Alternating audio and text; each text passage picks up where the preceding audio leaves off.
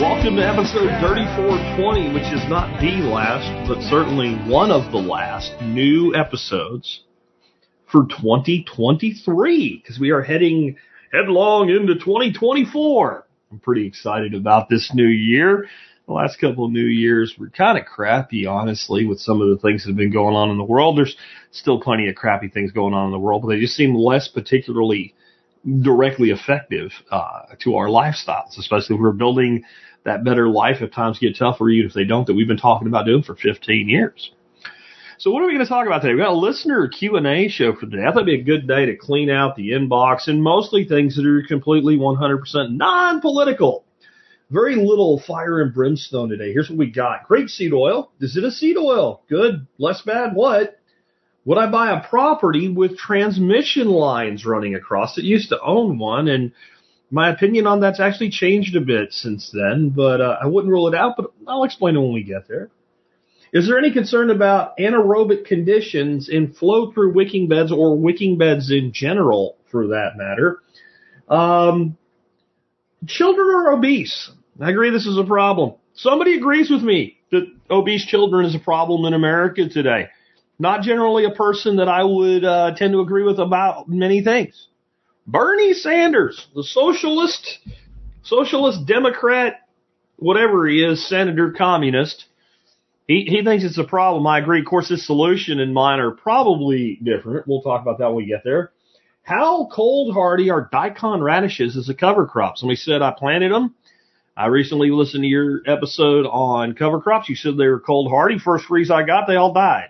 We'll talk about that. That may or may not happen depending on a variety of things that it depends. And we'll talk about what those are.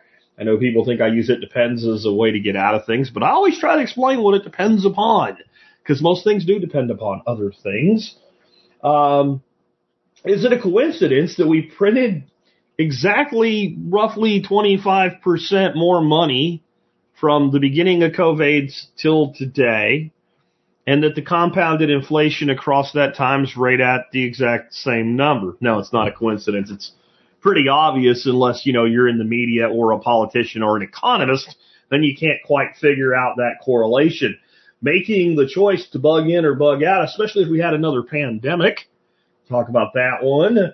Uh, should you sand down the finish on modern cast iron? I'm going to straight out say no, but we'll talk about what it depends upon and why not. When we get to that, and I'll reference an article from Paul Wheaton where he did that and made himself, well, particularly miserable in doing so. I love when people make themselves miserable in doing a thing and say it's not worth it. I, I don't like it for them. I don't like feel good about their misery. I, I, I'm not my buddy David who likes to revel in other people's misfortune. Um, but, hey, they did it anyway, so now I get to know without having to go and do it myself. Um We also have thoughts on meat chickens for a year using hatchlings primarily from a laying flock. Uh, this one may not work out quite the way the person intended, but we'll talk about it anyway.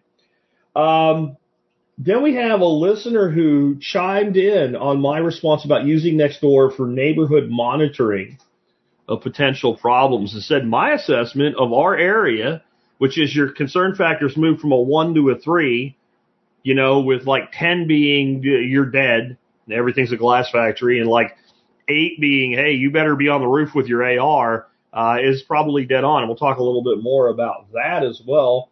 And we're going to talk about the toolbox fallacy a little bit. That'll be our anchor segment today to kind of kick you in the ass as we head into the new year. Uh, with just an off-the-cuff comment that I made, I think during a, I think it was actually during one of my streams with John Willis and Nicole. And uh, we're going to explore that a little bit more, and we may even do a tool, toolbox fallacy uh, revised episode uh, early January of the coming year. If you're like, what the hell is a toolbox fallacy? Don't worry. I'll tell you when we get there. Now, before we jump into it, I want to real quick let you guys know about this composting class. I put out a video on it where I answered a bunch of questions, and then somebody in the comments immediately asked me uh, three questions that I answered in the video. All the questions are also answered on the link that's in the video to the page that you're seeing if you're watching a live stream right now. It's going to be a composting class on the sixth or seventh of January. I'm targeting the sixth. If you listen to the video or read the write-up, you'll understand why it's an or It has to do with weather. I just want to throw out, right now I have three people signed up for this class already. I need five to make it work. I have no doubt I'm going to get two more. So if you've been like, I don't really want to do it unless it's confirmed that it's going to happen, it, it, it it's going to happen. It still could not happen on those dates because weather. Okay, so read the write-up or listen to the video, but please consider coming. I am building something completely new here with these online uh, educational courses. I'm trying to keep the cost of them very, very reasonable, so anybody who wants to take them can, and we're moving toward a full-on certification. Uh, the course that we're building right now for the composting course, you get the online version for free if you come to the hands-on. Uh, that's limited to a, a potential maximum of ten people. And uh, more stuff's available on it. But if you come to this, it's going to be totally worth your time. You're going to make connections with people who are local to the area. We're not going to get a lot of people from the outside, um, uh, you know, the, the Metroplex area. So you got good local connections that you may not have had before. You get about five hours with me in a very small group. Uh, some innovations that have happened since even the last bioreactors we built in November will be revealed, and some other cool things. Uh, I just got a shipping confirmation on something that goes right into my next course that fits with this compost, and I ain't going to tell you what it is. But if you come, you get to see it in action. So with that, and somebody's the builder of Castle says, golf ball size hail will make doing that class a bit hard. I don't know if you know something I don't, because we're looking uh far enough out that we probably shouldn't have golf ball-sized hail uh, on the forecast yet. But uh, I did have people say, like, I'll have to take off work for this. You know, when will you know? I, I would say when we're in, like, the seven to ten day window and we can look at the projected forecast, we'll be able to make a call as to if it's going to happen and as we get closer which day, with with Saturday being the plan. I like when I do a class over a weekend to do it on Saturday. It gives me and everybody that comes to it Sunday to get our lives recombobulated before we go back to work on Monday. All right. So with that, let's start digging on into this. Uh, let's start off with the fact that I was asked a question after, uh, and just a big thank you to Ken Berry for being part of yesterday's show. Ken Berry and I talked about new diets, and like in the most, the least restrictive diet that I gave, I gave six different diets to choose from. And, you know, we didn't even get into real heavy carbohydrate restriction until the fourth one. So it was none or moderate carbohydrate restriction. And, but one of the things I said that everybody should do is get seed oil out of their life.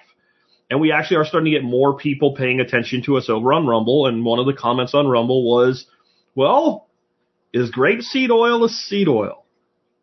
It's expensive. It's not, you know, the type of thing that we're growing out in these giant fields and spraying with all these chemicals and everything. It, it is a seed, but it's not really, like, is it or isn't it? And, and here's how I answer this.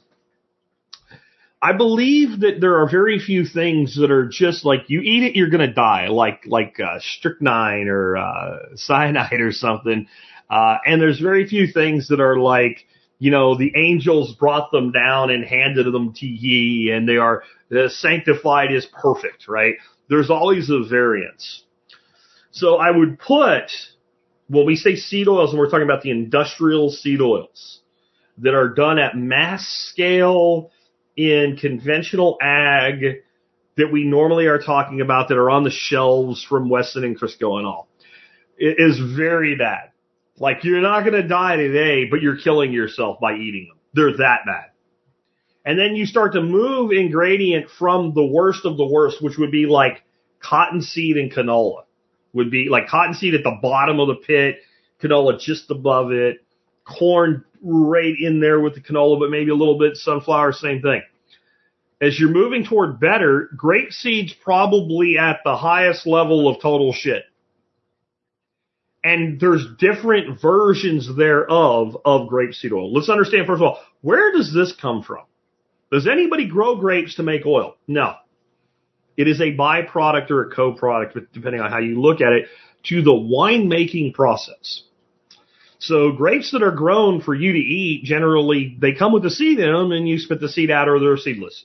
So the biggest concentration of seeded grapes that are used in this country are in the venting industry. So most of them are wine grapes. And there's very little oil per grapeseed, far less than even these industrial oils like canola and stuff. So there's two ways to get it out. One is a straight press. That's called cold press. That would be the least bad that I still probably wouldn't use. But if I was going to use grapeseed oil for some reason, and if you made something and it had a tablespoon of grapeseed oil in it, I'm going to eat it. I'm just not going to make it part of my regular diet, okay? Poisonous the dose. But cold pressed is probably semi-okay. Then there's solvent extracted. How do you know if it's solvent extracted? Well, no grape oil that I can find is done with a heat extraction like canola and, and you know, rapeseed and corn and all that. It's all either cold pressed or solvent extracted. Cold pressed costs more because you get a lot lower yield per, you know, ton of grapeseed. It's just a, it's a, doing exactly what it sounds like. You press it, what comes out comes out, and it separates from any water. Yeah.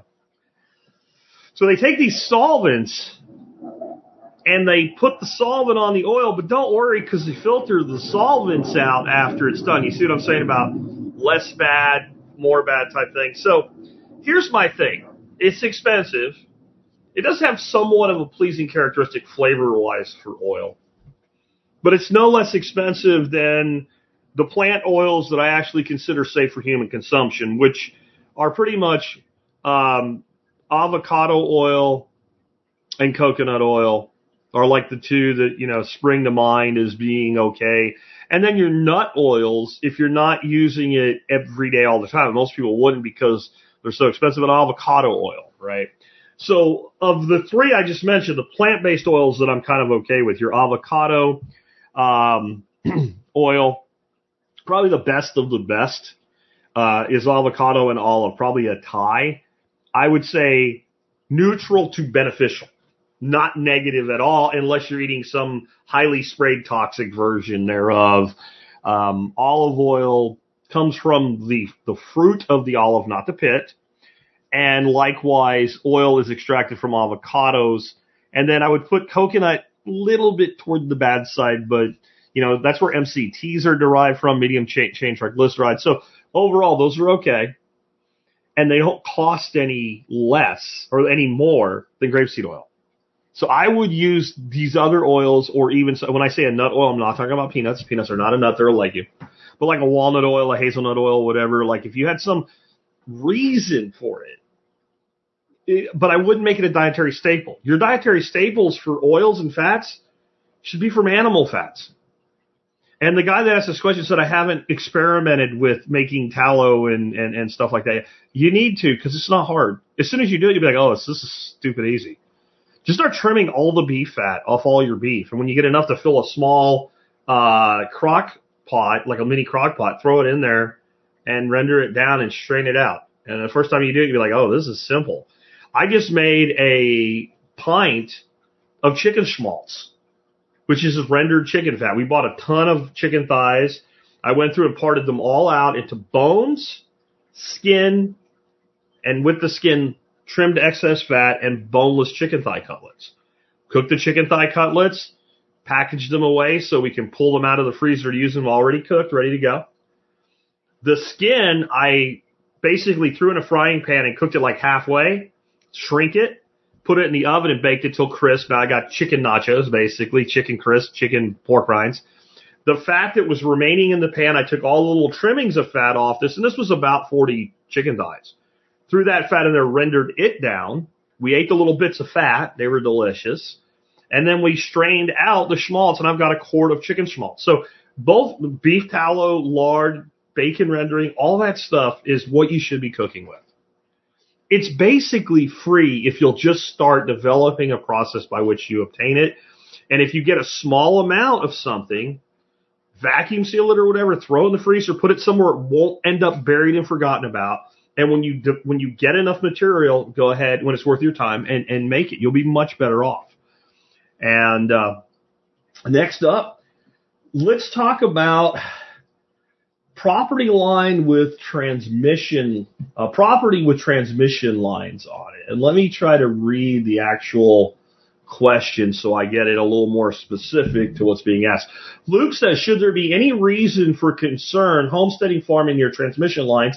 I've read about the danger of electric magnetic field due to high voltage transmission lines to people's health, including cancer, sleep issues, et cetera. Is this something to be concerned about for both human and animal health, or is it just tinfoil hat thinking, Jack? Luke, I can tell you there is E M I radiation that comes off high tense lines. Like, so just for those that are not really switched on to what Luke's asking about here, he's not talking about if you drive down most streets where they don't have underground cabling, you see a telephone poles or telegraph poles and a bunch of lines going across them. He's not, and there's probably a line that comes to your house if where you live you don't have underground uh, utilities. He's not talking about that. He's talking about when you look and you see the big-ass transmission lines that move massive amounts of power long distance, drop it into substations so it can then be distributed over the type of lines we were just talking about. When I owned my property in Pennsylvania, it was only a little over an acre, and the western portion of it had a transmission line going across it that created an easement issue. About once a year, I had helicopter people. They would fly the lines to inspect them. No one ever showed up my property, and there were no poles on my property. The line went across the edge of my property. I can't tell you we noticed any problems, sleep problems. Nobody had a tumor grow out of their neck, but we only lived there three years. If I needed to buy a property again, and I was where I was at the time that I bought that property, which is we had been looking for a long time and we needed a house, I would not write that house off because of that. I would tell you if there was a competitive property that was close, it probably would be the deciding factor and I'd go without it.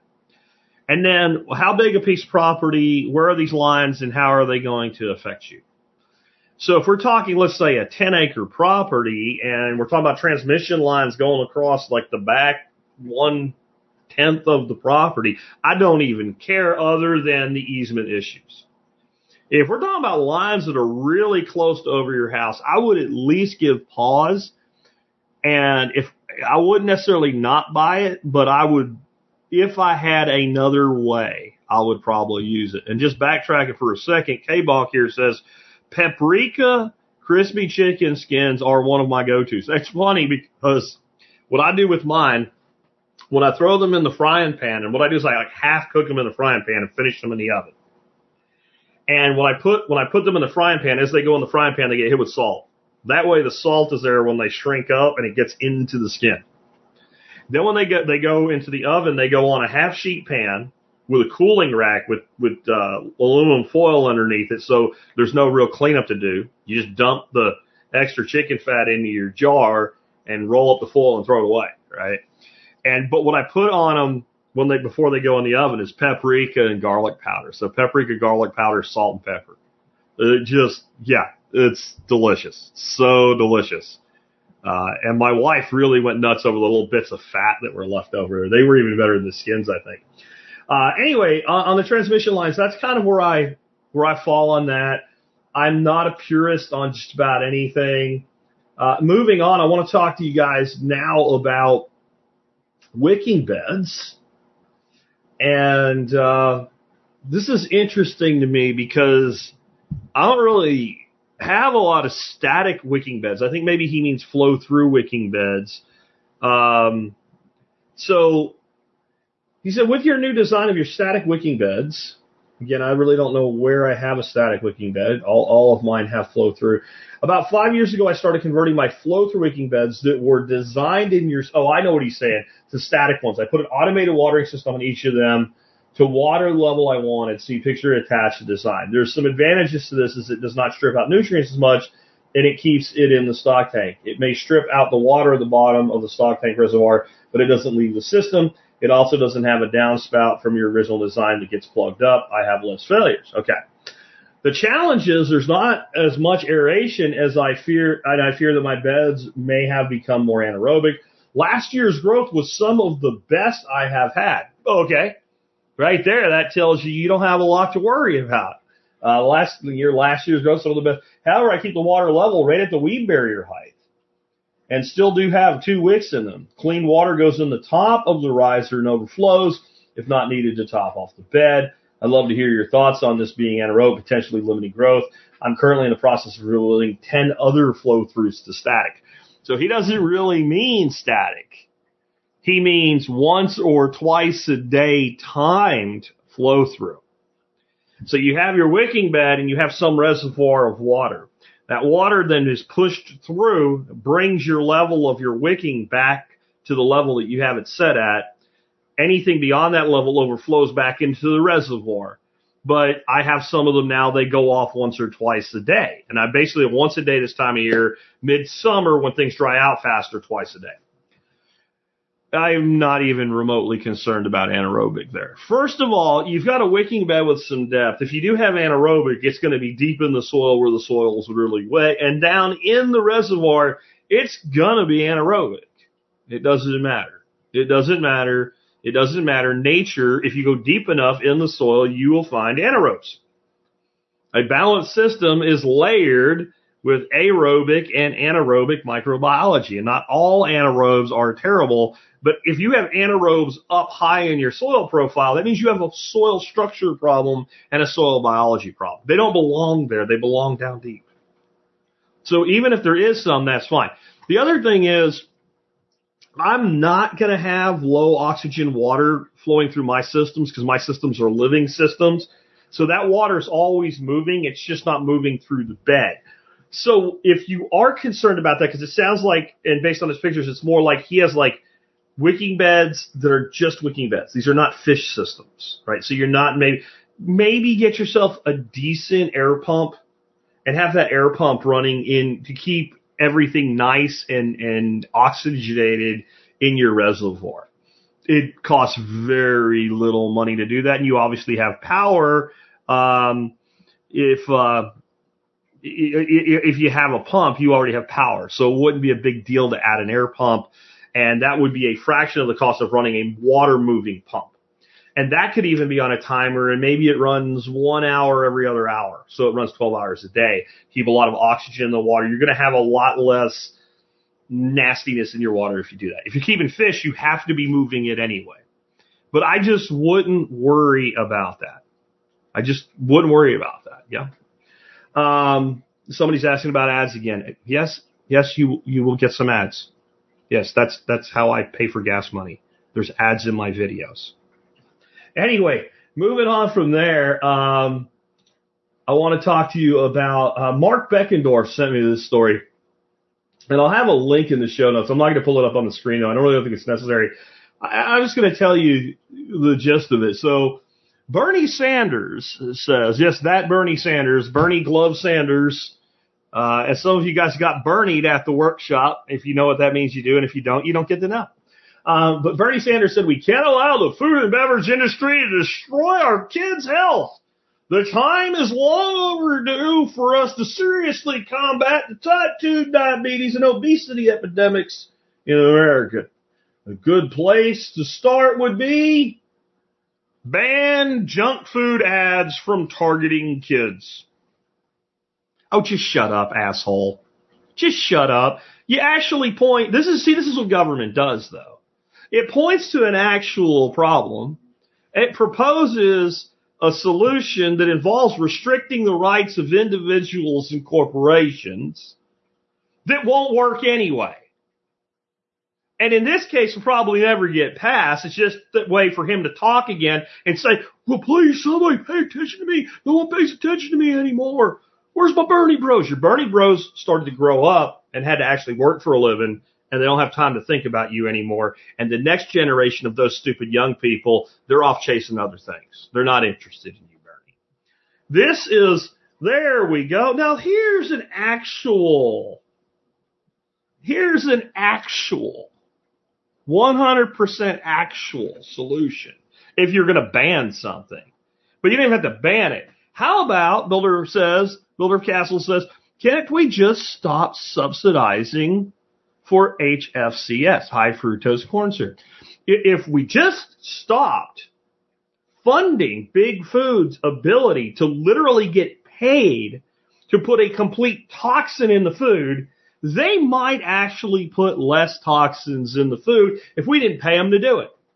because that's what we're doing. Builder is thinking. Builder will never, ever, ever, ever, never be a politician at any level uh, of significance, because people that think articulately do not get elected in the United States of America to positions of power. They don't. They don't know. People that pander and talk a bunch of shit and tell people what they want to hear, those people get elected. That's, that's how people like Bernie Sanders stay in power for as long as he has. Man's never held a productive job in his life. Never been anything except a parasite of one form or another, still in power, worth millions of dollars, and supposedly fighting back against the rich people while he's one of the richer people in the country. Yeah. Yeah, I, I, I, I just have no time for any of these people anymore. What are some other ways that we could solve this problem? One, we could stop recommending that people eat the food that's causing the diseases and illness.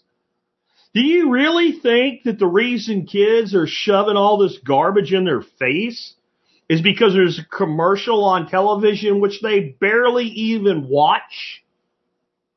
Yeah, I know that it's hard for you to get your, if you're like forty, fifty years old, it's hard to get your head around. Kids aren't really watching T V. They pay attention to the kids, man. They really don't watch a lot of T V. They live on computers and tablets and iPhones. And they're not really getting bombarded with commercials for Takis or whatever. No, they eat junk food because parents buy it for them and put it in their little holes. They eat junk food because the advertising gets the parents to spend the money. Now, I'm not saying that no kids are influenced at all. I'm saying it's the minority of the problem. This wouldn't do anything, right? Uh, and, Jeff, if you're bitching about ads on my channel, this is what I'm going to tell you. Go to fucking Rumble. I'm going to just go on from there. I, I don't want to hear it, guys. Yes, there's some ads. You don't want ads? Go to Rumble. Go to Odyssey. Go to Twitch. Okay? Like, or I'll tell you, I'll make a deal right now with everybody here. If, if, if I get super chatted for about ten bucks an episode, I'll turn off ads forever on the lives. Okay? God. Just, jeez. Yeah, a builder says, but Joe Camel is gone, right? So did, did cigarette smoking decline when they got rid of Joe Camel and the Marlboro Man and everything? You know? Did, did, did, did that happen? Did that happen? Oh, Jeff says he's not bitching about my ads. Sorry, guys. Sorry, guys. It's just bugging me that I get so much complaint about it. Uh, let me, real quick on the ads, tell you that if this isn't happening, instead of bitching in the live stream comments, please email me and explain what's happening, right? Because I don't think so. I don't think that the problems that are being complained about are real.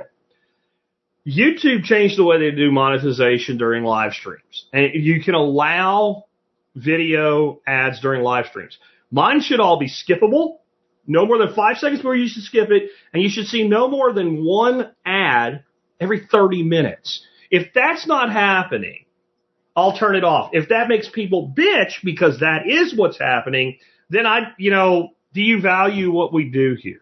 I, I guess. You know, if you can't be interrupted for five seconds two or three times an episode, I I don't know what to say. But if that's not what's happening, if this is actually a problem, I'll kill it. It's not worth the money if that's being done in an improper way with you guys. If they're not, if YouTube's not keeping their word, which wouldn't surprise me, uh, I'll, I'll deal with it. Uh, Jeff says they didn't mean to fire me up. So he's talking about pharmaceutical ads, by the way. Yeah. You know, here's my thing. I don't want to ban anything. I don't want to ban anything. But if we're going to ban things, maybe we should ban things that would actually have a positive impact in a broad sense. Jeff's right. There is nothing, and I mean nothing, out there that influences greater control over media than the pharmaceutical companies. If you go watch T V for like an hour, half the ads you see are directly or indirectly connected to the pharmaceutical industry. Ask your doctor for this pill that may cause your butthole to fall out in the toilet but it's worth it because you can dance in a field and listen to a remixed eighties jingle. Okay, you're talking billions and billions and billions of dollars being spent on media advertising. And I don't believe for one minute these pharmaceutical companies think that directly it benefits them. In other words, I don't think they really believe that K-Bonk is sitting at home and he's minding his own business. And he's thinking, my ass hurts once in a while, but yeah, it's not that bad. And then a commercial comes on and some chick says, my ass used to hurt every day. And then I got ass hurt at all from my doctor. I talked to him about it. And now my ass doesn't hurt anymore. Side effects include eating your ass falling off. And then K-Bonk runs to his doctor and goes, give me that ass medication I saw on T V. I don't think they believe that for a minute. I think pharmaceutical companies largely advertise through all these media outlets for the exact same reason that lobbyists write checks to super PACs that back politicians. The only thing that these assholes are doing is buying influence over the stations, channels, and, and, and mediums by which they're reported on. Do you really think that Fox News, the bastion of conservatism, baby, you really think they're going to come on and go, hey, Pfizer's killing you? You really think so? Johnson and Johnson's killing you. Moderna's killing you. Do you think they're – I don't care if God shows up in the C E O of any of these networks' studio and says, I am God. You are sinning against humanity. You are advertising products that are killing people. I thus command thee to stop or I shall smite you. They still, they'll get smited. They'll get smited because money is their God. They would think it's a joke. They were being, what is that show, pranked or whatever, right? Jackass or something. They wouldn't even believe it. Nothing will stop you from protecting an entity that's funding you to the tune of billions of dollars. So if we were going to stop something, pharmaceutical ads, I'm not for banning anything, just to be clear. But if you said, we're going to ban something, Jack, here's a list of twenty things, and pharmaceutical commercials is on that list. And they said, you know what, Jack, you can't stop this. They're going to be, one of these twenty things are going to be banned. And pharmaceutical advertising is on there. I can't think of something else that I would pick ahead of that. So, yeah, I'm with you, Jeff. Sorry if I sound like I'm going off. It's just it's it's irritating when people get so, especially in this audience, when you feel like you get somebody that's being just entitled. Like, oh, dear God, I saw an advertisement. But, again, guys, that watch the live streams, especially you guys that do so regularly. If you're being bombarded with ads, please email me. Don't just make it a side comment in the live chat. Just email me with T S P C in the subject line and tell me the frequency of the ads that you're getting. Because if YouTube's not doing what the settings say, then I will just stop advertising during lives. I'll just quit. Because I'll tell you what, I went into some of my past videos, and it's supposed to be that frequency once they go static, and it was like commercial, commercial. It was like twenty commercials in a two-hour podcast. I deleted the shit out of them. So I'm getting to the point where maybe I'm just going to turn freaking ads off on YouTube, you know, in, in spite of what I just said. It's been a day that I've had some shit go wrong. So if I was over the top with anybody, I'm sorry. I'm sorry. I'm probably just going to turn this shit off. So I'm, I bet you guys are right, and I bet they're doing this shit. Moving on. So, yeah. Bernie Sanders wants to ban junk food commercials. How about we teach kids to eat meat? How about we stop convincing them that eating lots of bread? How about this? I bet you Bernie Sanders doesn't consider apple juice and orange juice to be junk food. Go look at how much sugar you're pouring into a kid when you give them eight ounces of apple juice, even if it says no sugar added. There's a, there's a way they can play with that. Apple sugar is not added. Fructose from the apple is not added sugar because it came from the apple. You know what the worst sugar to put in your body, honest to God, is, is fructose. Go look it up. Go look it up. Freeze dry guy. Email me. Learn from what I'm saying. Anyway, um, fructose. Go look it up. Go look it up. The digestive and metabolic process by which fructose is processed by the body through the liver. If you follow how the liver handles fructose, it handles it exactly the same way as it does alcohol. And to me, I believe the fructose is more dangerous than alcohol. Now, I'm not saying that alcohol is safe. What I'm saying is when you drink alcohol, you have a point at which you're like, I need to stop drinking some alcohol, or you go to sleep. Maybe you don't wake up. Like, there is a limiting factor in the consumption of alcohol for ninety-nine percent of people. And you don't give alcohol to a five-year-old in a baby bottle with a nipple on it when he should have been weaned off the bottle two years earlier at least. But people do that with apple juice and orange juice, and I think it's healthier than Coke. Go look at the sugar content. Right? So you have somebody that's consuming high amounts of fructose from the time they're a toddler. Before they're old enough to legally drink, they've got twenty years of mule kicking their liver. But that's okay. We just need to ban. And what is junk food? See, you can't, this is my thing. You can't trust the government to do any of this. And let's move on. We probably spent more time on that. We should have. Uh, I also had somebody email me or actually comment. Let me see if I can find this. Um, yeah, here. Eric said, I planted daikon radish from a local farm supply store called Soil Buster. I put it in August eighth. Plants got really great looking. First frost, October thirtieth, they were dead. Not cold hardy at all. They had plenty of time to establish, are there different kinds of daikon radish that may be more cold tolerant? Zone six B, Southwest Missouri. So understand, first of all, that someone... Someone who is planting tillage radish as a cover crop, broad scale, wants it to die. And radish will typically die and cold kill over hard winters. Now, he said his was killed zone six B, Southwest Missouri, in October. And I believe that would have been probably late October, uh, October thirtieth. Okay. On October thirtieth, right here in north central Texas, which is like zone eight, borderline to seven, right? But zone eight, our temperature hit twenty-eight degrees. So I'm thinking Southwest Missouri was probably somewhere more like low twenties. And maybe it was your first freeze of the year. So since it was your first one, maybe you didn't see it as abnormally low or anything. Because since I planted daikon here on the fourth of November, third or fourth of November, we've had freezes, and I'm saying below thirty-two degrees, multiple times. It has done nothing to my daikon.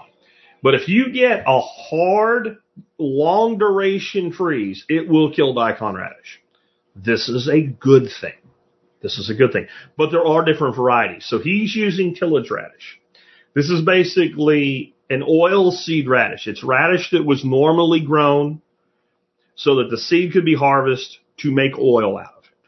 That's why they call it oil seed radish. It is not designed to be particularly palatable for people. Further from there, it was then specifically selected with uh, selective breeding to breed very long, deep penetrating taproots. That's its purpose. And you want it to die. It goes in the soil. It makes a big column. It dies, and it kind of rots in the ground. Okay? Worms come in. Poop goes in. Infiltration happens. This is the way. What changes it, though? Number one, I use actual daikon radish. I don't use tillage radish. Um, I use daikon radish that you would plant if you wanted to pull radishes and eat them. And the reason I do that is I'm not trying to save much money because I don't need that much of it. You can buy a pound of daikon seed pretty damn cheap, and a pound is a lot. It's a lot. And then that lets me selectively harvest some, assuming I don't end up with a winter kill, because you can still end up with a winter kill. The next thing is I almost never do a solitary cover crop, a monocultured cover crop. Um, if you have questions, do what Marty did, but take it one step further. Put the word question in all caps, and then you don't need to all cap everything else. But I've got you started there, Marty. It's the only question I have right now. So if you have a question for me you want me to answer in the Q and A period, question in all caps, and then make your question. I'll try to get those marked so I can answer them. Anyway, I almost never do a single variety cover crop. I always do multi-species. I always want to do things like a deep taprooted thing like a daikon. I want to do a, a cereal grain grass, something like an annual rye or a uh, cereal rye or triticale or barley. I always want a legume, uh, at least, at least those three. And usually I do like two grasses. So like this year I did daikon, winter pea, um, cereal rye, and barley. And cereal rye, by the way, is one of the best generic general winter cover crops. It's also extremely winter hardy. When you do a multi-species plant and you think about the way a daikon grows, this big kind of water fountain shape, they don't really do a huge amount of cover unless they're very densely planted. And that leaves a lot of airflow. So your freeze that might not have killed them, they get a lot more exposure. And you've also got the part that's growing up above the ground. If that freezes enough that it kills it, then the whole plant's going to die. When you're surrounding it with this multi-species cover crop, it's going to be far more resilient in handling frost. Uh, that said, I've never seen a daikon radish die above twenty-five degrees. So when I say cold hardy, relative to north central Texas, it's a good winter crop for us. A really hard freeze will kill it. And again, it's not a bad thing unless it's the only thing you've planted, and now you're sitting from October till March with bare soil. So multi-species cover crop, and more of this will be covered in my forthcoming uh, course on cover cropping, which will be the next one after the one we're about to release on bioreactor composting. Uh, moving on from there, and if you have any questions about anything here, again, just go ahead, all caps the word question. Give me your question. I'll star you because I want to try to keep moving fast here. Um, someone just happened to note in one of the podcasts I did last week um, that we printed approximately twenty-five percent more money into the monetary supply, beginning with Trump and continuing through Biden.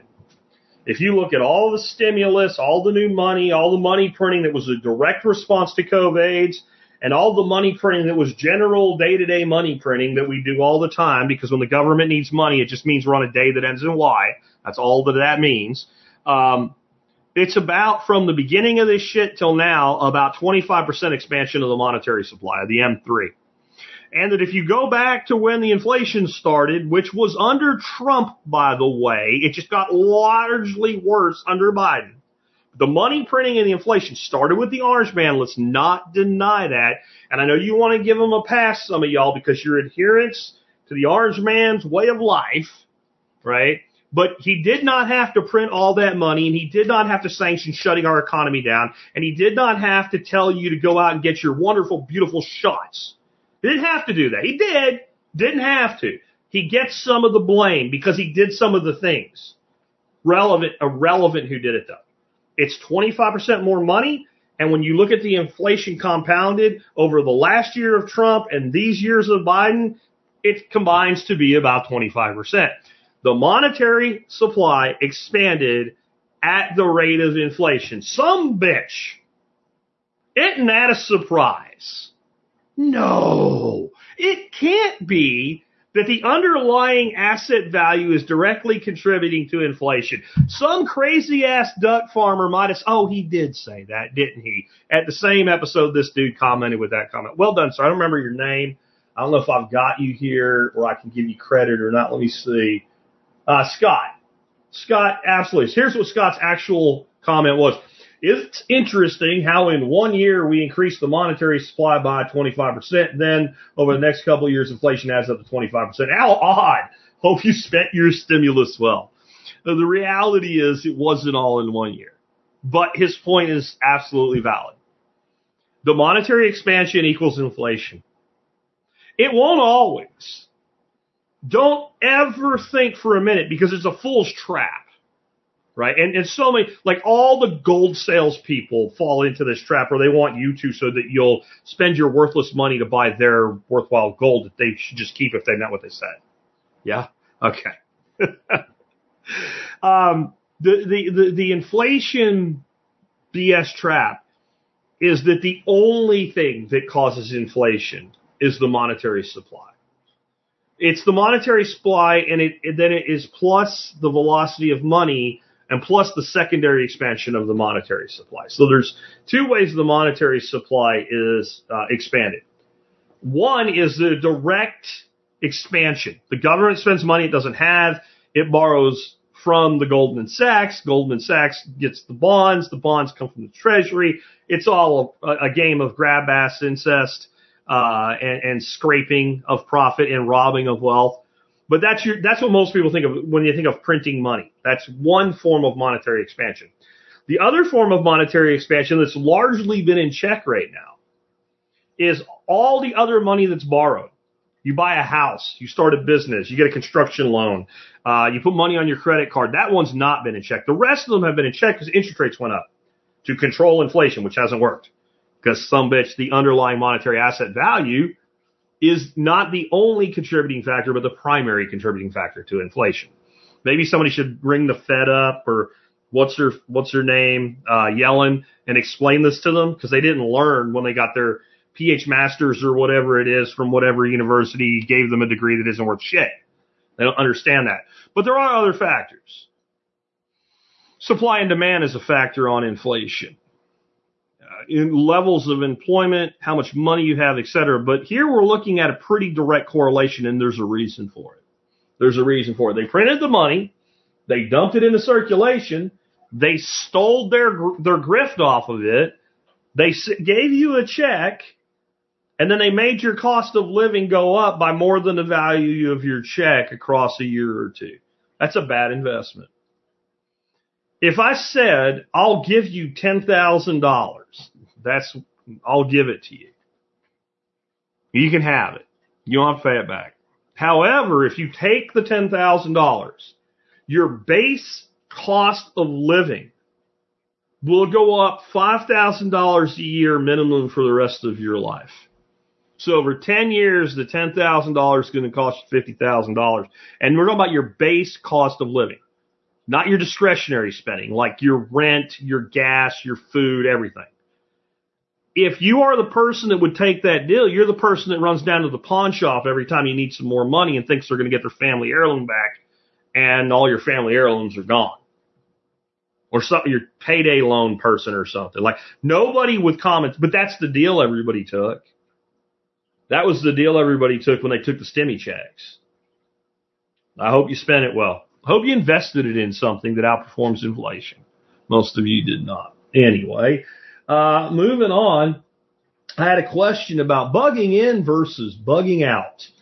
Found this one to be interesting. Um, this comes from Sean. Sean says, what specific facts, keywords, et cetera would you look for in an event that would make you decide to bug in or bug out? Example, there's another pandemic such as COVID. Naturally, the media would lie, either downplay the threat or exaggerate the threat. Thanks for the info, Sean in Maine. Okay. This answer I'm about to give you is the same answer that I did entire shows on fifteen years ago. It has nothing to do with anything that you asked. I don't care what the media says. I don't give a damn. Now, we'll come back to a little bit of modification due to pandemic history at the end of this. But this is how I'm going to make this decision. I don't give a shit what somebody on T V says. I don't care. I don't care what a politician says. I'm going to do a threat assessment, and I'm going to make a very simple decision. Do my odds of survival increase by leaving, or do they increase by staying, or do they remain pretty much even if I stay? The I am only leaving if the first one is true. If my odds of survival go up by bugging out, I'm going to bug out. That's it. There is no other criteria. So, if I live on the coast and a Category five hurricane is buzzsawing toward my location, I'm going to G T F O D, okay? I'm getting out. Because if I stay there, there's a large probability that my house is going to crush my spleen, and that's going to hurt, and I'm probably going to die. So I'm going to G T F O D. Yeah. If anything's happening that there's no way to get away from, or the thing really isn't coming to get me, all my stuff is here. All my preps are here. I can never carry what I have at my house, on my back, or in my car, or in my truck, or in a trailer. Not going to happen. I don't want to leave unless it is the only way to increase my odds of surviving or at least not getting injured. That's it. There is, there's no more to see. This is the thing that preppers have been doing in chat boards since there were chat boards. And there's always these make-believe fantasy worlds where you're going to go off and fight the Russians or the New World Order or the uh, the, the the what is it the uh, the United Nations Blue Helmets or some other bullshit. And the Belgians are going to come gash you or something. Like, this is all fantasy bullshit. Throw it away. Now let's rein it back into a pandemic. The best thing you can be during an actual pandemic that actually poses a serious health risk to you is in one place, not exposed to other people. Sounds like a good reason to bug in. However, I do know the media lies, the government lies, and the difference in your life in a state like Texas versus a state like New Jersey for twenty twenty and twenty twenty-one was night and day. So the way you might have me bug out if we had a repeat of that is if I lived in a draconian state and they started all their lockdown shit again, and it looked like it was going to have some duration to it, I would go to a state that has a track record of not doing that shit to their people. But you're not really, you're not talking about a bug out the way this question's asked now. You're talking about a big bug out. You're talking about voting with your feet. You're talking about republicanism. And I don't mean the kind that has a political party, the G O P and an elephant, a fat ass, and and, and, and this straight up ass, right? Like, that's what you got, right? In the words, uh, or in, in the world of your your two dem- your two party system, right? A, a jackass and a fat ass. Like it, I couldn't make it a better representation of government. I don't mean that. I mean republicanism is in the the form of government that this country is supposed to operate under, and there's still some vestiges of it. And anybody that said there wasn't, I noticed something about them. They ain't been talking that shit for the last three, four years. Because you can show them a hundred examples of it. So while Gavin was at the French Laundry, maskless, partying with his rich friends, and Californians were locked down tighter than a monkey's butthole, I had eighty people in my garage and we were partying, and all the sheriff did when he drove by was wave. There's your republicanism. True republicanism. A republican form of governance. A republic. We're moving within the members of the republic changes your life based on regulation due to state sovereignty. So that's the only way you'd see me move other than the calculus of, hey, something's going to kill me if I stay here. So if I think I'm going to be blown up, blown away, burned down, starved out, shot, et cetera, I'll get out. Other than that, ninety plus percent of things that would be considered a disaster, this is why we prep. And this is why we build strongholds where we live. And I think that, you know, I've said it enough times. I don't want to say get out, get out, get out anymore. If you haven't moved yet, I don't know what will make you move. All I know is something else will happen. What it is, I can't tell you. It, and here's the thing. Stop preparing for the last disaster. Stop acting like your government. Your government still thinks it's preparing for a bunch of box cutter wielding hijackers to crash a plane into a building. They still think that's what they're doing. They're not. It's not going to happen.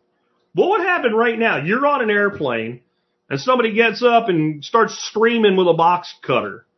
Are you not going to, like, even if you get cut, that guy's getting a shh. No one's going to comply. No one's going to ever comply with that. Maybe a hundred years from now, people will get enough brain fog to think, oh, yeah, if we do what the nice hijacker says, he won't kill us all.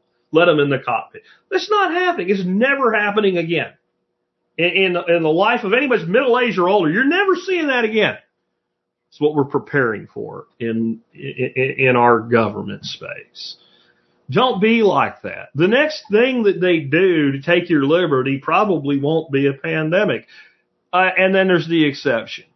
It worked so good last time. Maybe they will. We'll have to wait and see. Yeah. Yeah. Uh, moving on. Let's go to the next one here. Um, should you sand down the finish on modern cast iron? Let me see if I can find that one. Um, yeah, this is from Mick. Mick says, would you or one of your experts might take up the question of sanding, grinding modern cast iron to smooth it and remove stock seasoning? My wife recently watched this YouTube video from a couple she follows, and they talked about the difference between modern and old cast iron products. They recommended using an angle grinder with sanding discs, and it gives me an Amazon link, to remove the texture that modern cast iron has. No, don't do this. Don't do this. Don't do this. Don't do this. Let's look at it. Let's start off with not worrying about whether it's better than average. Like, let's just look at it from a straight monetary thing. So there's old, like Wagner and Griswold skillets. I guarantee you can find some on eBay right now that are what are called milled cast iron. So when they used to make cast iron back in the day, you had the cheap and the more expensive. And the more expensive was milled. So when we cast iron, it's poured into a sand mold. And so when you buy like a Lodge cast iron skillet, which is good quality piece of equipment, and you look at it, it's got all the little beads on it. Yeah? That's what that is. That's the imprint of the sand. So the steel was poured into a sand mold, it hardened, cleaned off, and it left the texture of the sand on the skillet. They didn't, they, they don't, and, and this, I'm about to give you a reference article I think is great, but just if you read a part in it that talks about synthetic chemicals for seasoning, just don't listen to it. It's bullshit. Sorry, Paul Wheaton. Sorry. Um, they use vegetable oil, which I don't recommend you eat. But for seasoning a cast iron skillet to get started, it's no big deal. So they season it and you buy it. If that's what you've done, you've bought a cast iron from a company like Lodge, it's pre-seasoned. Do not burn the seasoning off it. Do not sand it. Do not do anything. Just start cooking with it and keep cooking things like bacon, high-fat things. Keep it good and clean. Get yourself a ringer, which you can find one of those available at T S P A Z, T S P A Z, T S P A Z dot com. It will take you to a segment of, of my website. You can see all my product reviews. And in the search box, just type in ringer, R I N G E R, little piece of chainmail, like chainmail armor, to clean it. If there's something really stuck on it, throw a little salt on it, use that. Don't use any soap, right? Do not put a cast iron thing ever in the dishwasher, ever, ever, ever, never, ever, never, ever, never. Cast iron does not go in dishwashers, and it has no need of soap. It has no need of soap. It has no need of soap. It doesn't need soap. You shouldn't use soap. No good will come from using soap. It makes no effing sense. No soap on the cast iron skillet, period. Why? I don't know what you're afraid of, some of you. Germs. Okay. You're going to put it on a burner. You're going to turn the heat on. It's going to get so hot that when you throw a piece of meat in it, it's going to burn the meat to what we call cooked. Nothing you're worried about on that surface is going to survive that temperature. Stop it. Just use it. Leave it as it is. If you want milled new cast iron, you can get it. It will cost you about three hundred dollars a skillet. And here's the thing. I don't think it's worth it. I don't think it's that good. I think once you have a well-seasoned modern cast iron skillet, an egg will slide around in it. What more dost thou need? Don't do this. Now, in today's show notes, which will go up about thirty minutes after this live stream ends, there's a link right next to the bullet point for this one. It goes to an article by Paul Wheaton. He talks about polymerization, how to handle your everything. Like I said, the only thing I disagree with is this, they put a synthetic oil. No, they don't. No, they don't. No, they don't. Because I've actually talked to Lodge. They use one hundred percent vegetable oil, which is probably corn or soy oil, right? Or, or canola. And again, you're talking about seasoning a pan. You're not talking about eating it. Relax. It'll be okay. Um, that's and, and then just start using use lard. Uh, another oil that actually is really good for seasoning metals, at least in the beginning, to start establishing the polymerization is flaxseed oil. I know I said not to eat seed oils. I'm not saying to eat it. Okay? What you're doing, and if you read Paul's article, he does a very good job at this. You're creating a polymerization over time. And all those little sand gritty spots, it just kind of all fills in. And it doesn't really cause any sticking anyway. That's not your problem. If you have stuff sticking to a cast iron skillet, you're either using things that are going to stick, some sort of additive or something. You know, you're putting cheese in something, the cheese is oozing out, it's combining with something else, it's getting sticky. Uh, you're too hot or too cold, more likely too cold. Uh, you're not using enough of a lubricant like an oil or what have you, or you're just not there yet. It's not because of beady beads. It's not. If you really want a smooth cast iron skillet, look for one. Again, Wagners and Griswolds that are more than eighty years old, typically you can get milled. Now, here's the thing. Someone said in here, I've never seen an old skillet that wasn't milled. I have. I have. Every time I go to an antique mall, I look at every cast iron skillet, and I know what to look for on the back to know how old they are, and I've seen plenty of old ones that were the cheaper ones. Plenty of them, right? Uh, Matthew says, milling machine, go burr. It's not worth the effort. Go read Paul's article. It's not worth it. It's not worth it. It's not worth it. It's not worth it. And that's why a fifty dollar skillet that's been milled by a company making high-end cast iron, modern cast iron, is two hundred twenty dollars. Because there's a labor cost in that milling. And even if it's your labor, I guess if you own the machine and you really want to go, it's not worth it. And this is, again, what do I recommend? I don't recommend cast iron anymore. No, I've seen the light. Carbon steel. Carbon steel. And same thing. Don't go milling carbon steel. Don't go baking off a pre-factory laid down seasoning. Don't do it. Just go forward from there. Just go forward from there. Don't make this hard. Don't make, because it's not. If you think about, and this is in so many things, and it's why I took this question for today, just to get some perspective going here. The internet is a blessing and a curse. I think we all know that. But in this regard is how it's both. We can get more information today than our grandparents and great-grandparents could have dreamed of. Yeah. And that's good when we don't know something.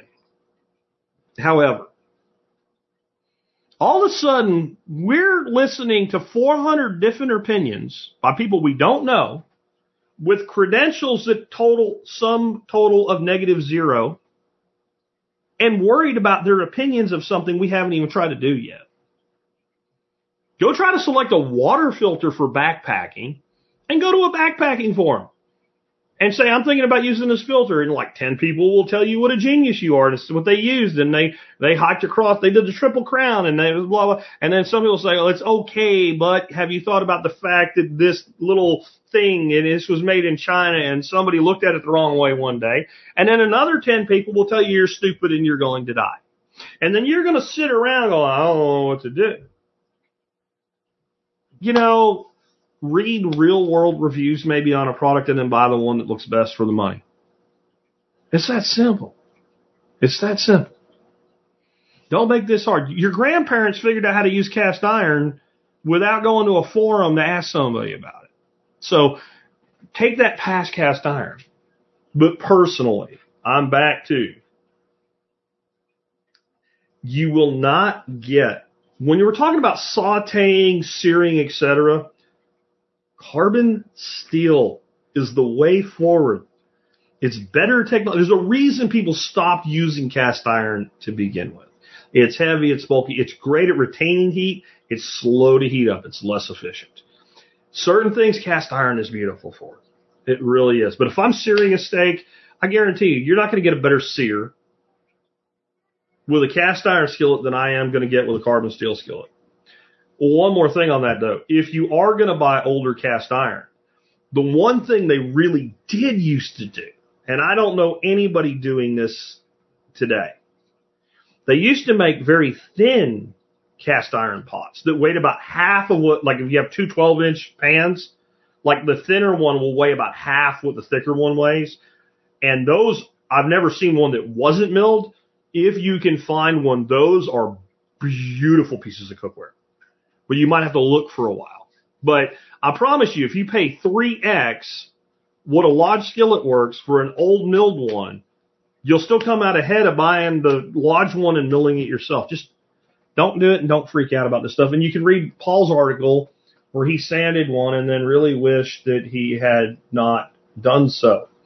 Uh, next up today, chickens for a year. Uh, James says, could you recommend a twelve-month plan for raising meat chickens to be butchered and then eaten by four adults, ideally at a rate of four chickens a week? I'm going to stop right there, James. James is raising chickens that are primarily laying chickens. That's good to know, Crystal. I'm going to have to look into that. Crystal says Lodge has thinner pants now. I got one last year. It's about two-ish pounds lighter. I'm going to check into that. I'm not aware of that. That might... That might win me back to the cast iron fold from, from uh, carbon steel, but uh, probably not. Uh, anyway, you're you're not going to do what you're doing and raise four chickens a week. That's two hundred chickens a year. Hatching birds from your backyard laying flock. Especially the way he's doing it. Let me continue on with the way he's doing it. Um, he was told to not let the chickens brood in the open because the other hens with brood would attack the babies. So they individually caged the, the hens that were broody. Several lost interest. Six hens went broody. Two lost interest, left the nest. End result, they have a final count of thirteen chicks. For all the work in having to change the water and feed each individual cage with such a low production rate of chicks, the method seems hardly feasible to use as a food source, especially when our chickens only become broody for small parts of the year. We live in Australia. Our climate is roughly similar to Texas.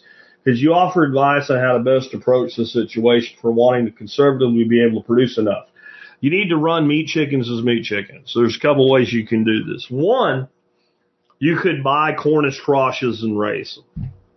Right, and you got to decide how many you want to do in a batch. Fifty four times a year would be two hundred birds, roughly four a week. That's one way. There's a considerable expense there, and I, I get that. The other way would be to create your own large breed hybrids. I don't know what your flock's made up of, and you may already be in a good position for this. But if you get a large breed rooster, uh, purebred of one variety, and a large breed hen group from another variety, and if you happen to right now need to add birds to make this happen, you could cull out your roosters into whatever breed of rooster you selected. And your hens, if they are all like brown egg layers, you could get a white egg layer, converse the other way, so that you can identify these eggs came from these hens, and these are ones I want to pull to hatch. So either way, what you would then be doing is probably a chicken tractor approach to this. You raise the birds until that they're of an age where they make sense to harvest, and you harvest them. If you wanted to harvest, you know, four birds a month, then the approach that you're looking to do, which is let the birds brood their own babies and all that stuff, might work for you. Um, I will also say I have never seen one hen attack another hen's babies except once, and those were my feral bantams, and it was when one of the chickens had its eggs really close to hatching, and one of the babies went into her nest, and she lost her shit on it, and I've only ever seen it once. I've not seen this be, I'm not, so I'm saying it, it does happen. It's not the problem you were advised that it was. Still, it's best to give broodies kind of their own space. Um, but if you're talking raising two hundred birds a year, I'm not trying to do that with mama chicken power. I'm either buying in my stock or I'm breeding my stock and I'm raising it as a unit and I'm harvesting as a unit. So this is the complex point here. two hundred chickens is a lot of volume. I don't know how much freezer space you have, but two hundred, if left as whole birds, it's a lot of space. Even broken down, it's a lot of space. So figuring out the cycle that you want, you know, uh, you may have to set your sights a little lower. Maybe it's three a week. I don't know. But either way, I would be going on, I'm going to do twenty-five bird cycle or a fifty bird cycle all the way to the end. And I would go short, smaller the first cycle in case you decide you hate this. But if you think you're going to have this while you just go out and grab a chicken every other day and process that day, it's probably not going to work out. And I'd, I'd have to know more about the breeds you're working with to get any more specific uh, than that. Next up, um, I want to talk about, this is concerning to me to be right. And there's many times that I've been right that I, uh, I'm not happy about being right. This is one of them. So I recently said that I pay attention to Nextdoor for my area. Nextdoor is like local Facebook is one way to think of it. It has nothing to do with Facebook, but it looks like Facebook. It works like Facebook, and it's for your neighborhood and surrounding neighborhoods. And it's been useful. I mean, we've rehomed dogs with it. We've found lost dogs. We found out things like, hey, the neighbor's cows got out and are walking down the road, and you know, we get the cows back in for the neighbor. I got a free deep freezer before the whole COVID thing that made them worth a fortune. Uh, we've got some pretty good stuff going on our next door. But people also vent about their frustrations. They seek work, and they report things like porch pirates stealing Amazon packages, people that they see that look suspicious casing their neighborhoods, petty theft, vandalism. All that shit. People talk about it. You talk about stuff with your neighbors. Nextdoor is just a way that you can talk to more neighbors at once. Don't like the company. The company is woke. They censor. They protect government uh, bureaucrats. We had bureaucrats post some bullshit here I won't get into again. I've talked about it before. But basically, the bureaucrat got roasted. And it was, it was about grass and high grass. And basically, please rat your neighbor out to us so we can go cite them. And then everybody piled on with all these places the grass was too high that year from the rain. It was all city property. So then the next door people came in and turned it so that all the government officials can post shit with no comment, right? So I don't like the company, but I like what it does.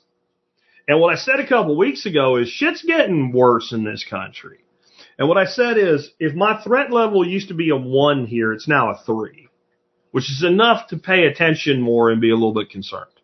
Well, this is what Tom sent me. Tom said, you nailed it again, specifically the comment about if your neighborhood danger is a one, it's now a three. If you look on Nextdoor, which we are probably in the same wider area, he gives me a zip code, and yeah, we're in the same general area. The amount of petty theft in Fort Worth reported on Nextdoor is increasing. Additionally, the number of people looking for work, food, and other donations has increased since last year. All of these are every day, along with increased pets available for rehoming. What I also learned is mortgage refinancing is starting to take off because people need them or H E L O C loans to pay for credit card debt, Tom. So, yeah, there is a lot. I've noticed that, too, is more people taking home equity loans or doing refis because they need the capital they can extract more than the low payment, at least in their head. Or some of them maybe don't have the super low payment, but they do have some equity, depending on when they got their house, how long they're holding it, et cetera. Um, yeah, this is something I really recommend, even if you're not going to really use Nextdoor, that you get on Nextdoor. And that you set your settings so that you see your neighborhood and the surrounding neighborhoods. And just use it as a way to gather intelligence in your backyard. And it's been real. We have found it to be really helpful, like dealing with, I don't know what they, they call them, the Irish travelers or something. The guys that are, uh, they always, they, they run the same shtick every time. They show up in a, in a, a white pickup that is immaculately clean and they tell you this story. Well, I've got a job with the state. They don't. And we're pouring some blacktop down the road, and we're going to have some left over from this job, and we could come here and put it in your driveway or whatever. Well, what they're doing is they're making up a story, and if you say yes, they're going to go get the blacktop. They don't have any left over. You're not getting a deal. It's a scam. And w- and I know that scam. So when one of those guys almost got his ass shot, I opened, if you, those of you who've been here, it looks like Starlog thirteen from Hogan's Heroes at the front of my property. Big giant gate, barbed wire, everything. But I had opened the gate to pull out, and this jackass drives onto my property through my gate uninvited, jumps out of his truck and starts talking to me and making his pitch. And he was he was actually lucky I knew his game, because as soon as I realized what I was dealing with, I stopped reaching for something, if you know what I mean. I told him to get off my property. Well, I immediately got on Nextdoor and let all my neighbors know that this scam was being run. I also chased the guy down to my neighbor's yard who was trying to figure out how to get into my neighbor's gate, and sat there and took pictures of his truck until he left and went somewhere else. So there's some real value to this, but there's also some value to gaining this intelligence. And I'm going to tell you, when you start to see all the petty bullshit theft and things like that go up, it's it is a symptom of an underlying cancer. And you need to look at it that way and start upping your situational awareness. I, I mean it. I, I'm being dead serious on this. Um, it's Think about it like cancer. A guy has a little bit of pain in his side or something like that, and he ignores it. But there's a, an underlying serious illness there, and if it's ignored long enough, when it is discovered, it can be catastrophic, and maybe nothing can be done. There's not a lot you can do in these situations like we're in right now, but you can be aware. And one of the things that you can also be aware of is, like, are we talking general hard times? People being a little bit more likely to steal and jack with shit and need help? Or are we talking about, see, when I look at this, I realize that all around me looks the same right now. And so while that's concerning, it's a macro problem. If you see this kind of shit begin to go on in your neighborhood, especially if you live in conventional Uh, suburban housing, and it ain't going on in all the places around you, you are in a neighborhood in decline. And you probably need to look at exiting while the exit sign is on and, and the exit is good. And I cannot tell you when that moment is for you. You have to make that decision for yourself. But I can tell you, when we moved to Arkansas, the neighborhood I lived in when we moved in there, you know, about ten years earlier, was great. It was great. Had we not moved to Arkansas, we would have moved. The neighborhood still seemed great. Selling our house was easy. But having lived there for ten years, including into what was going on around me, I could see the decline. And, and what really happened, that was South Arlington. And Arlington ended up with a police chief that his solution to gangbangers was to give them a hug and let them go. And it really started to drag the whole city down, and it's continued. And some of that's been rectified since then. It's been a while. You know, it's been, you know, ten years since we left, I guess now, maybe more, well, about twelve years since we left. But when you see it happening in individual areas, which is what it was, that neighborhood, you couldn't pay me to live in my old house now. You really couldn't. You you really couldn't do it. I would not live there. And so you need to stay at, paid attention to the macro, what's going on in your state, nationwide, et cetera, but also use these types of, of windows to understand what's going on in your neighborhood.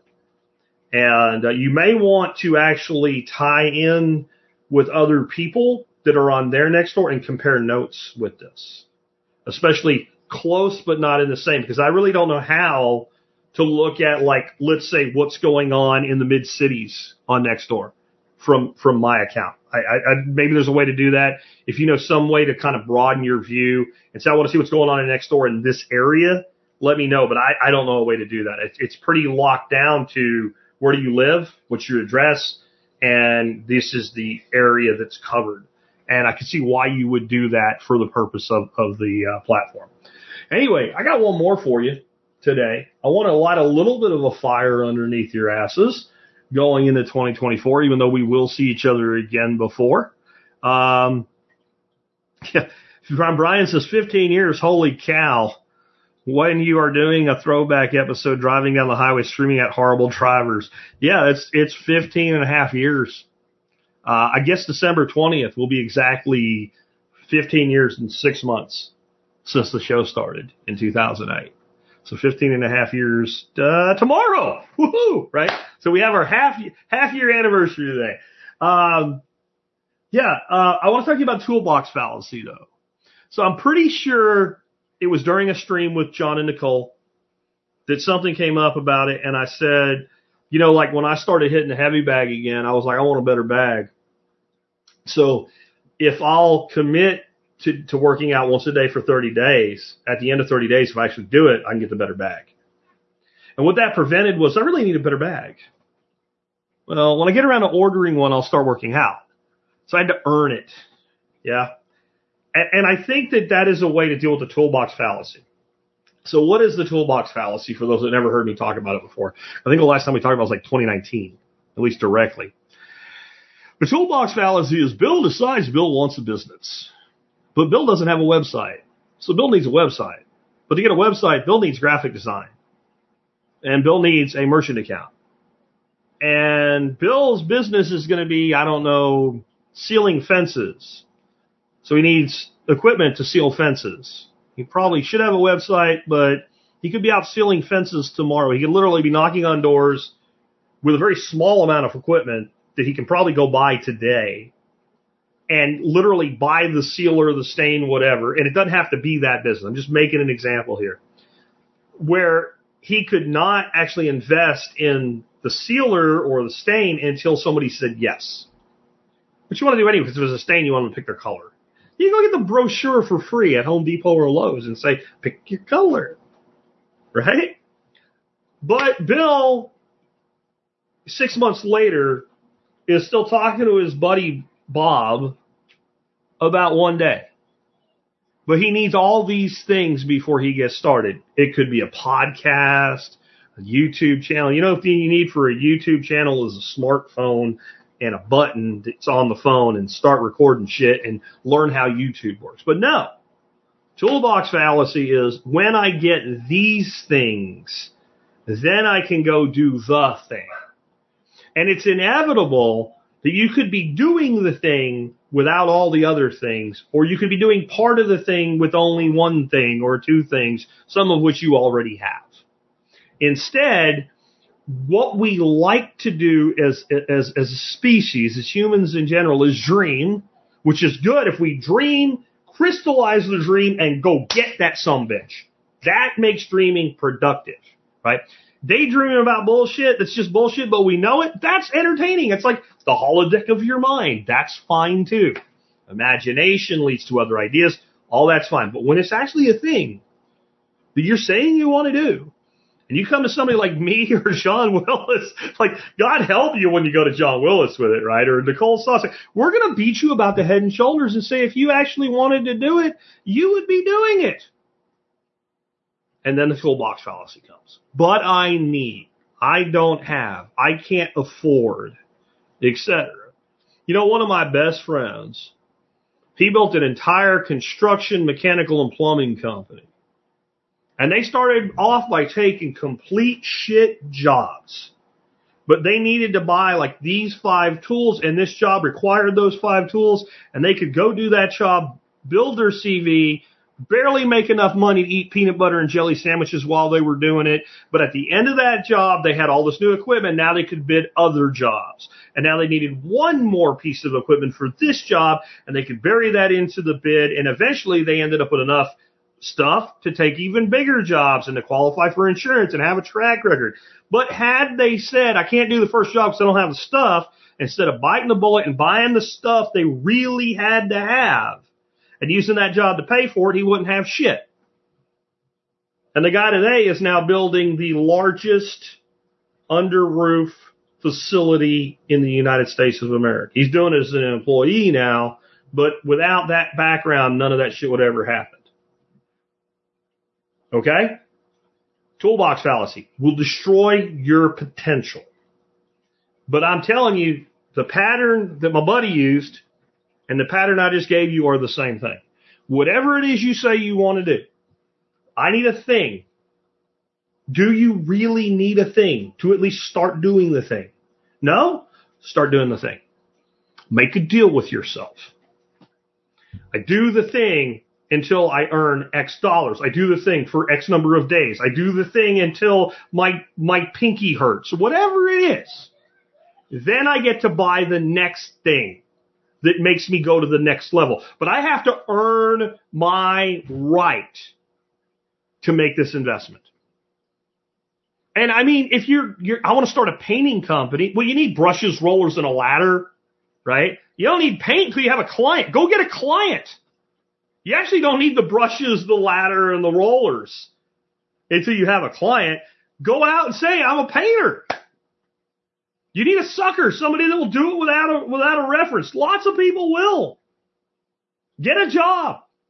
Then you have a reference, and you paid for your initial equipment. Then when you go to the, the next person, do you have a reference? Actually, I do. I just filled, finished Bill's place. Bill wrote me a letter.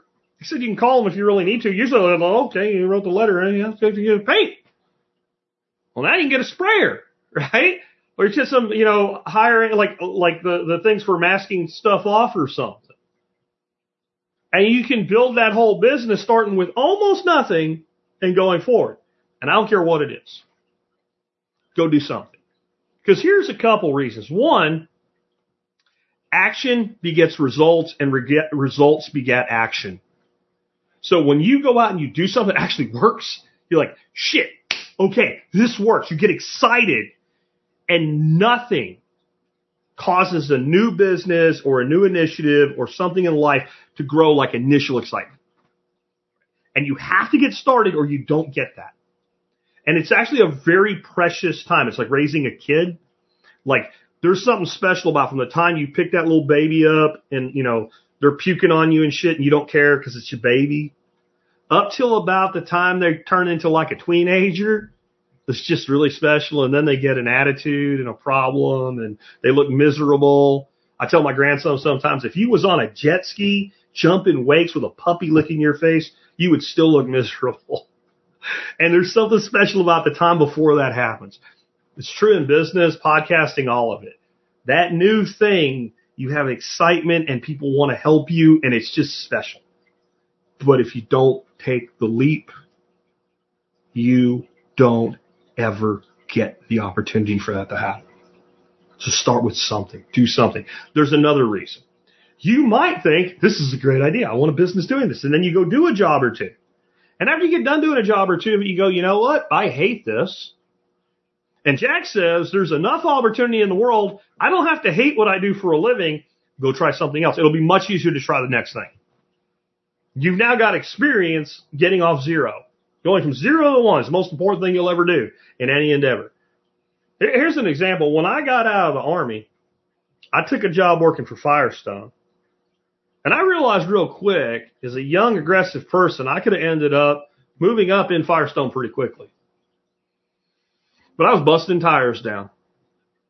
And I remember about a week into this, I worked like a freaking fourteen-hour day.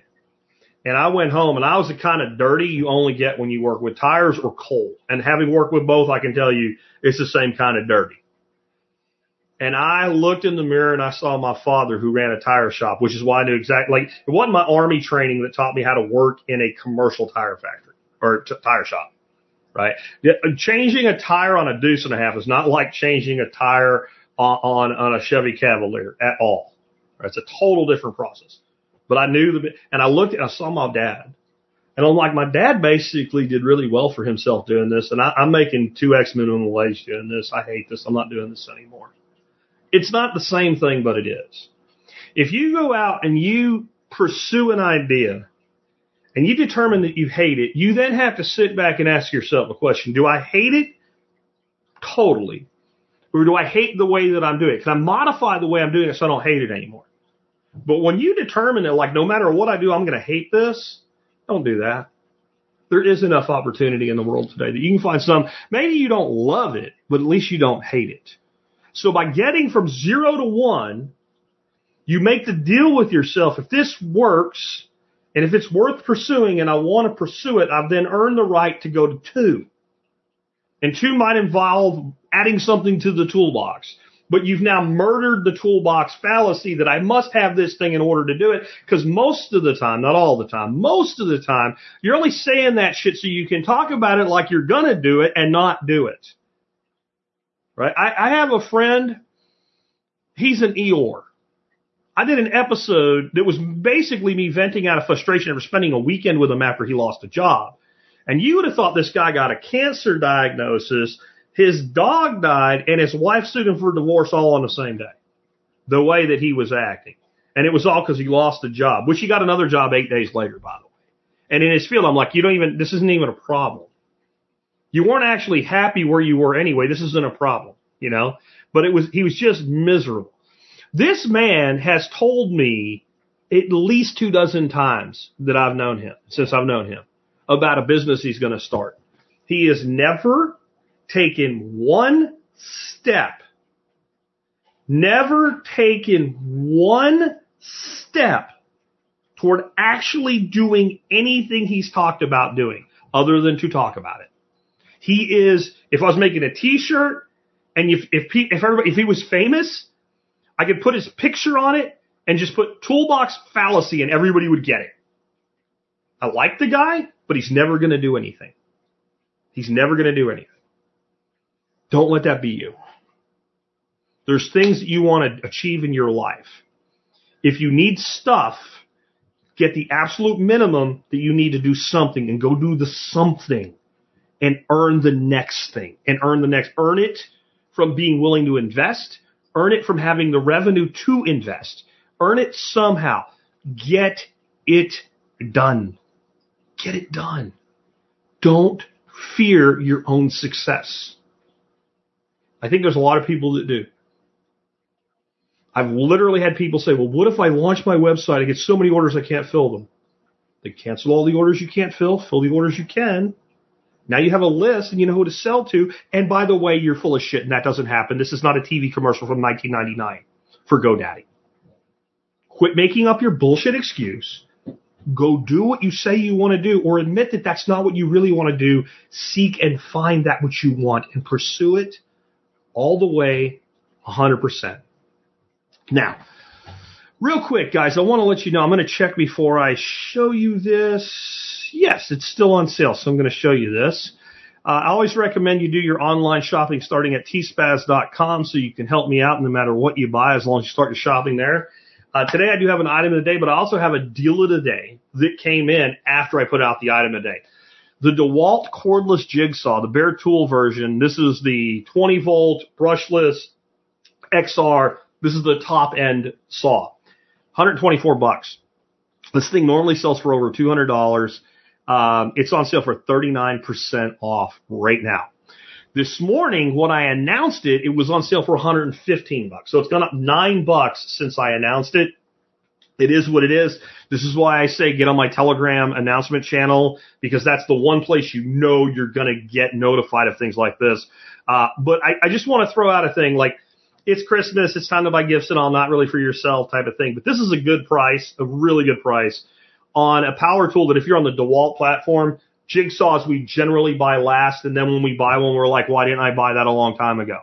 You don't realize how useful it is until you own it, so I wanted to let you know about that. And then my actual item of the day today, I've, I've talked about this a lot this year. We now own two of these, uh, the Frigidaire portable ice makers. You basically dump water into it and it makes ice.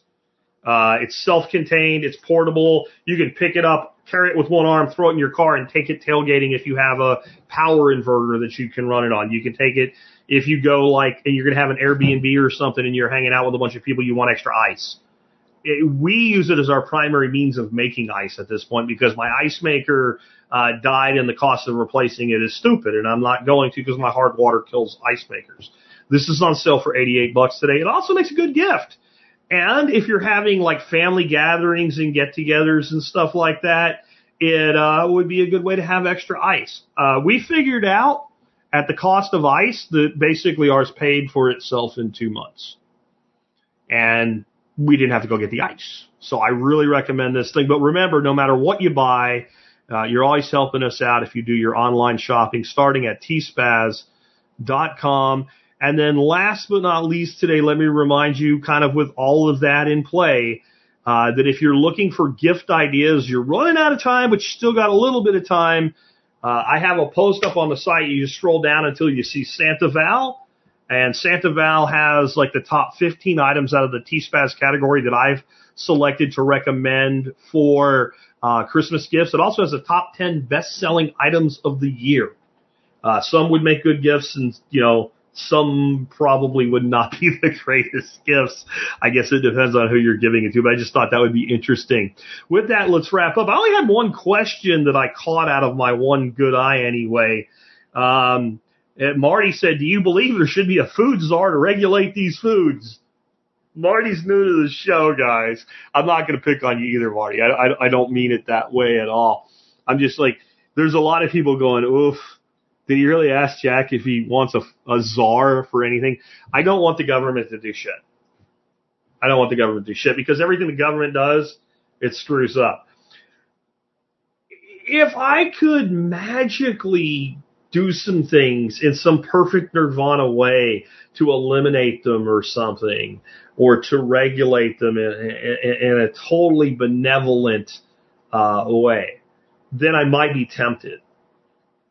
Who would I trust with the ability to unilaterally regulate the marketing and distribution of food in this country? And the truth is, no one. What I'm at, the only thing that I am pro government mandating would be something like G M O labeling or something like that, or contains high fructose corn syrups to bring awareness of it. Uh, to prevent companies from utilizing the existing regulations and laws to skirt loopholes and refer to high fructose corn syrup as simply sugar or corn sugar. Because there's a vast difference between straight up regular sugar and H F, H F C S. It really is. But I don't trust government to do this at all, Marty. I don't trust government to do jack diddly crap. I don't trust government to do nothing. Um, another question just came in. The Freak says, if they're allergic to corn and potatoes, is it safe to use vodka for tinctures? My guess is yes. This would be something I would use an abundance of caution with, okay? However, you can probably find vodka that is made from neither corn nor potatoes. I'm just saying, like, we're not talking about making martinis. We're talking about making some tinctures, which is going to be an herbal extract uh, method uh, for medicinal use. You're not using it very much. I have never heard of someone having a pass-through allergic reaction with a distillate, especially a distillate like vodka. And so I would say to Freak, you ever drink whiskey? If you drink whiskey and nothing happens, then vodka is going to be... Usually vodkas are distilled multiple times and then diluted with clear or uh, filtered water, pure water, to bring the proof back down. There's not, I mean, vodka, the best vodka tastes like nothing with a little bit of burn. And there is like a, I know people always say that there is a vodka flavor, uh, but it is, it is mostly flavorless.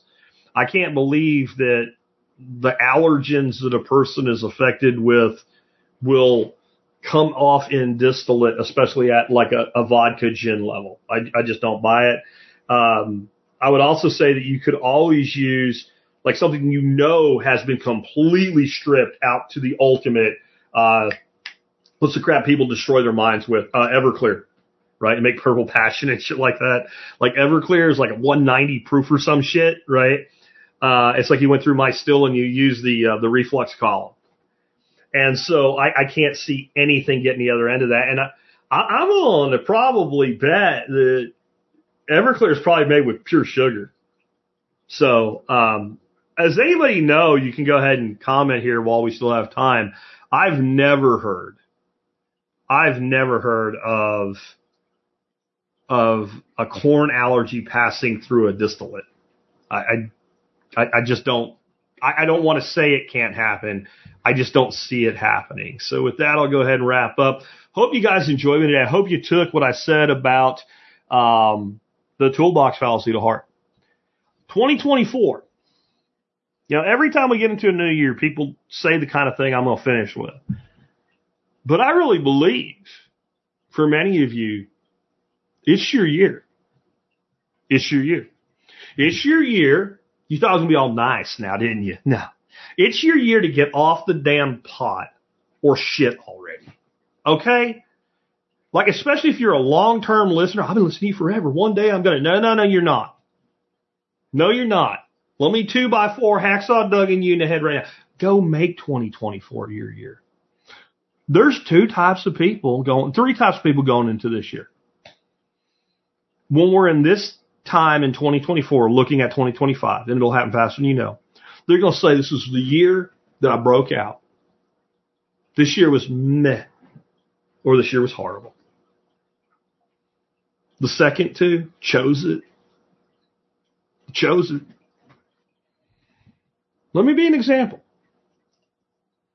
Do you think I need to build an online educational platform? Do you think I need to do that? Do you think I'm worried about paying a single of my base bills between January first, twenty twenty-four and January first, twenty twenty-five? Do you think I could just do what I'm doing, not put any more effort in, and be just fine? If you're not sure, the answer to that is yes, I'll be just fine. Do you think I'm so money motivated? I always say don't hate money and, you know, money money can't buy happiness except that it can and stuff like that, right? But I'm not the most money motivated person on the planet. You know, I could make a lot more money than I do. I really could. If I'd been willing to sell my soul as I've been asked to do, like, I don't get a lot of requests for it anymore because I think the word's out that he's going to say no. But in the beginning, when I first took off, I had all kinds of people offering to throw money at me. And it was always a compromise of my ethic. I always said, no, so I'm not so money motivated that at my, in my fifties, after just rearranging my work life so I can put less effort into the show and make the same money, honestly, that I need more money, so I did it so I could make more money. No. I look at it this way. My dash, just like yours, gets shorter every day. And I have a fifteen-year catalog of material. That's only going to do so much for people, though. But if I can reach beyond where I already am, and I can give people skills and knowledge that they otherwise would not have, and I can make them take action, then long after my dash is extinguished, somebody that they taught, that taught somebody else, will be doing a thing that I set in motion. That's worth doing. That's worth the last few weeks when I've been done and I could have turned everything off and left my office until the next day, going back to work and doing something else. That's worth that. Because I believe that knowledge is the most valuable thing you can give another person, far more so than money. Money is, you have so much of it, it's like a battery. When it's empty, it's gone. There's no way to recharge money without knowledge and action. I can't take action for you, but I can give you knowledge. I can inspire you. But in the end, you can be really inspired and really smart and sit there and look at the starting line and watch everybody run away. Or you can get in a fucking race. I'm in my fifties. I'm starting yet another race. You can start one. Not on the new year. Right now, today.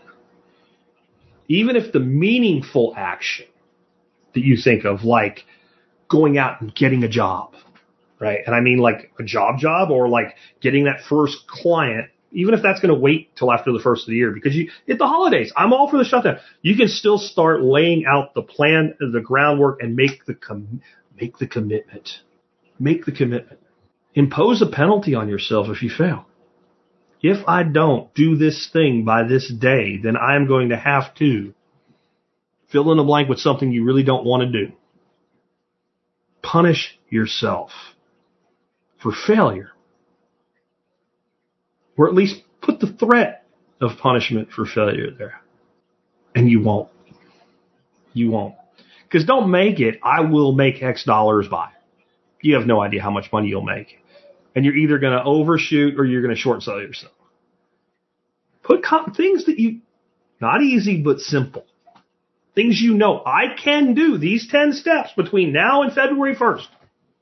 If I am nine or if I'm nine, eight, seven, six, anything but all ten of them, I am going to punish myself with the following. I have to give away five hundred dollars of charity that I don't have. I don't know. I have to listen to political speeches. I, it was something you really don't want. Don't ever think you can't. Because the only way you can't is when you choose to believe that you can't. I know that sounds oversimplified. It's not. Make shit happen. twenty twenty-four is your year that will make you, or it is your year that will break you. The choice, which one is yours? Take care, guys. I'll catch you tomorrow. Are they gonna bail you out or just run you round? They said you should have a house the American way.